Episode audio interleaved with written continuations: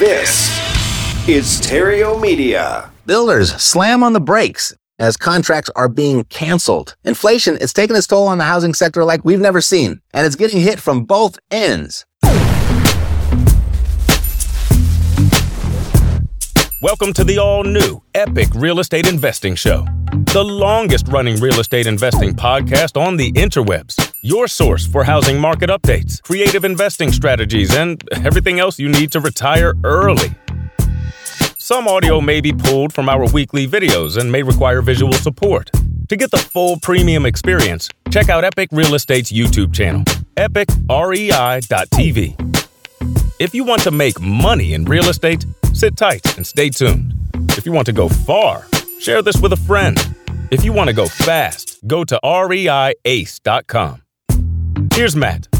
Here's what I mean. The simple definition of inflation is too many dollars chasing too few goods. So to get inflation under control, we need fewer dollars and more goods. Dollars down, goods up. That will bring the economy back into balance. So as the Fed works on reducing the dollars in circulation, the supply chain challenges persist. So yes, the dollars are going in the right direction, but the goods are not. And this is causing friction in our economy's recovery. And many of the goods that we're lacking, builders need those goods to build the houses, like wood, glass, concrete, copper, stuff like that. In prior expansions, you would see a correlation between builders' housing completion statistics and housing starts. But for the first time in modern history, housing completions have fallen behind housing starts. That's insane. I guess it kind of fits in with this bizarro world that we're all living in right now. As we've been seeing a lot of firsts. You know, rent rising faster than sales prices, inflation higher than interest rates, and now housing starts are higher than the completions. And here's why that's so. It has taken too long to build homes from start to finish these past few years. You see, homes that were nearly complete remained incomplete due to a lack of garage doors and windows and appliances, of which puts the number of houses under construction at an all-time high. And I put that in air quotes because there's a lot of houses that are almost done. Like they ran out of doorknobs and nobody wants to buy a house where the, the doors won't lock. We need an increase in goods to finish these builds. To make matters worse for builders, they've got a new challenge because they have contracts on homes from when mortgage rates were low. Now they're not. As a result, when those doorknobs finally come in and the builder can finish the house for the buyer, the interest rates have pushed the monthly payment out of the buyer's reach. So the buyers are canceling their purchase. I mean, it makes sense builders are in no rush to complete construction. This whole mess builders are in was initially just a supply problem, but the skyrocketing mortgage rates have created this money problem too. And to provide some data on the subject, the difference between current completion data and the peak of the housing bubble is over 700,000. We're so far behind in building, like a decade behind. I mean, as you can see here, we experienced a steady uptrend from 2002 to 2005. But in the time period between 2020 and 2022, the total completion data, it hasn't changed much. And to combat inflation, we need to force these houses onto the market. But there are currently 900,000-ish two-unit homes under construction, which is a record high, and that should help a little bit. But the number of housing starts, it still has some room to decline since there is still just too much inventory in the new housing sector for builders to even consider adding more. Continuing to build would completely go against the grain of the builder business model as when they oversupply a market, they sell their houses for less while their carrying costs rise. That's bad for profits. So when can we hope to see this change? Well, a good rule of thumb for predicting builder behavior is based on a three month average supply of new homes. Not to be confused with existing home rules of thumb. Because the new home sector works differently. It works like this. Three months of inventory or less, that's typically good for builders. Four to six months, it's decent for builders. Over seven months of inventory, and builders can be expected to pull back. And right now, we have 9.2 months of inventory. So no surprise that they've completely stopped. And we probably won't see any significant movement until mortgage rates get back to the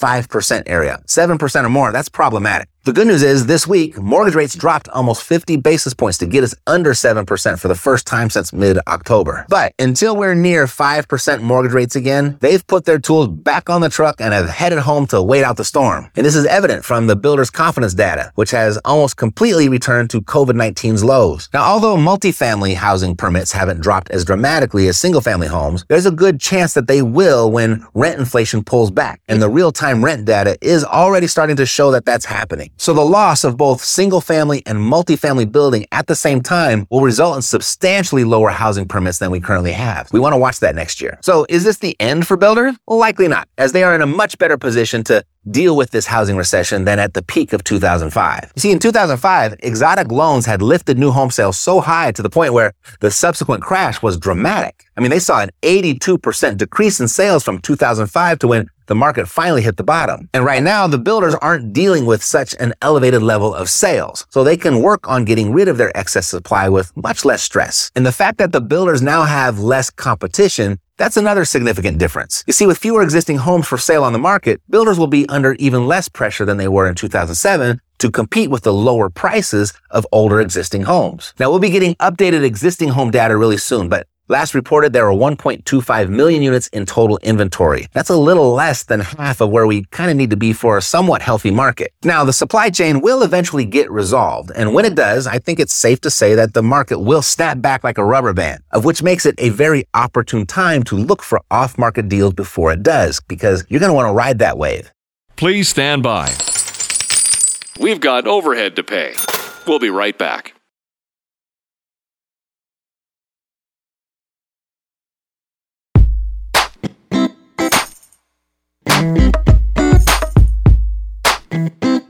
Remember that person that gave up on their real estate investing dreams?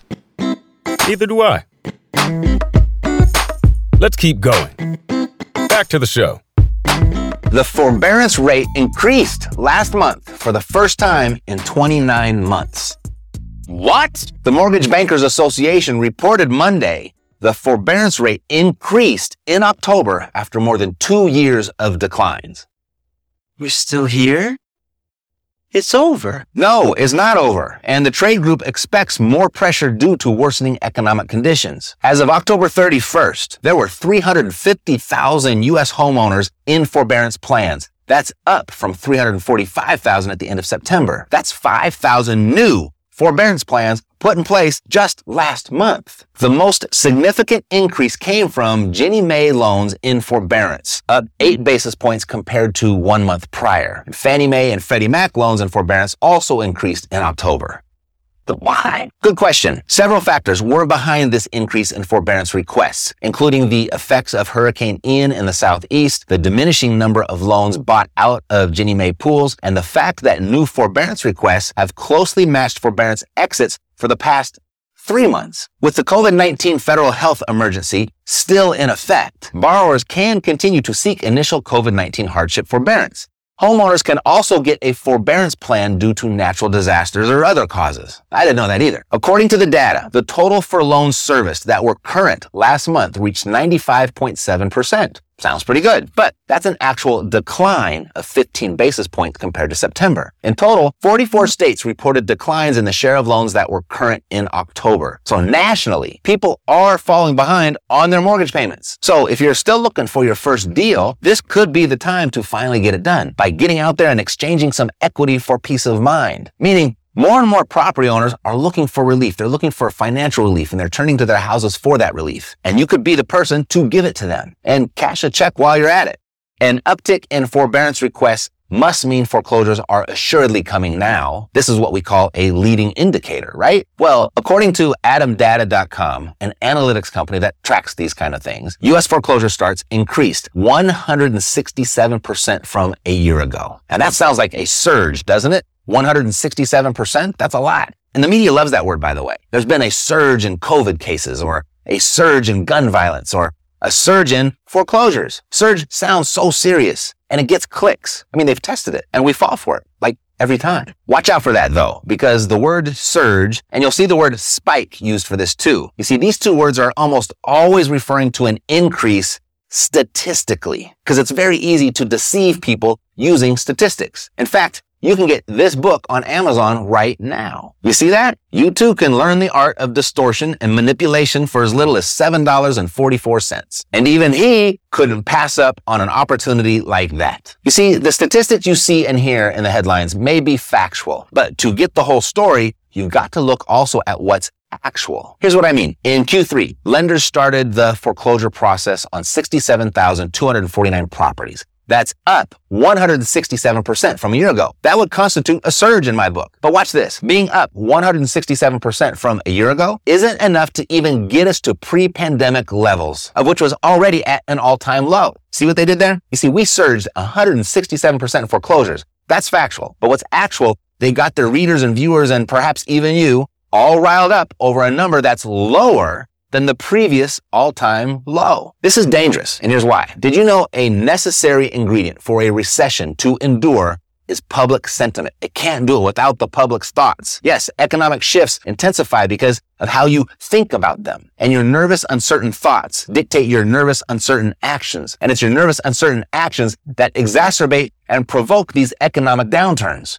And this isn't some law of attraction thing, like what you think about comes about. Nothing like that. No. Economists have been citing this for decades. In fact, FDR, you heard of him? Yeah, he knew this too. He started by changing the public sentiment to that of a positive one. He got them to stop being scared. The media is constantly manipulating public sentiment and it's causing the public to panic because panic sells. Fear gets clicks and awareness is the first step to recovery. And now you're aware. Protect your mind. Be selective about what you put into it and question everything, even the stuff you agree with. So foreclosure starts while rising since they terminated the foreclosure moratorium four months ago. That's factual. They still lag behind pre-pandemic levels. That's actual. And now watch this. What the media is reporting our foreclosure starts, 67,249 of them. That's factual. Completed foreclosures, that's a very different number, 10,515. That's actual. You see, a whopping 86% of homes that enter foreclosure do not get foreclosed. And the ones that do are expected not to complete foreclosure for an average of 885 days. That's like two and a half years. And people are mm-hmm. running around with their hair on fire screaming, foreclosure, foreclosure, foreclosure.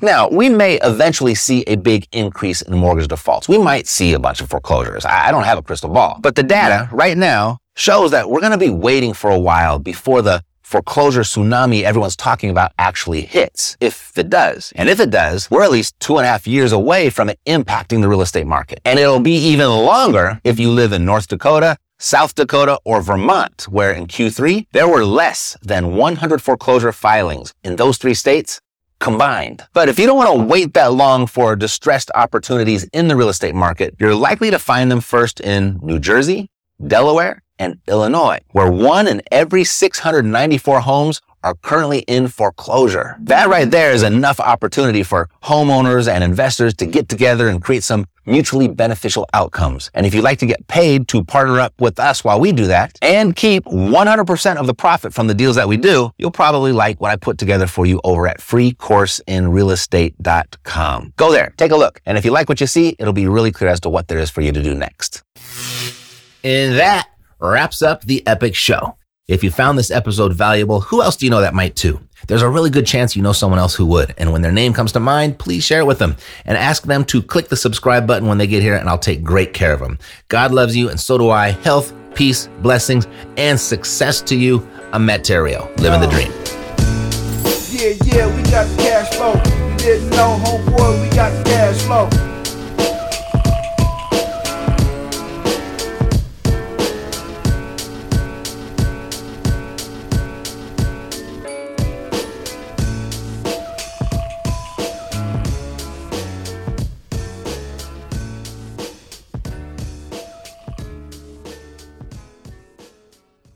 This podcast is a part of the C Suite Radio Network. For more top business podcasts, visit c-suiteradio.com.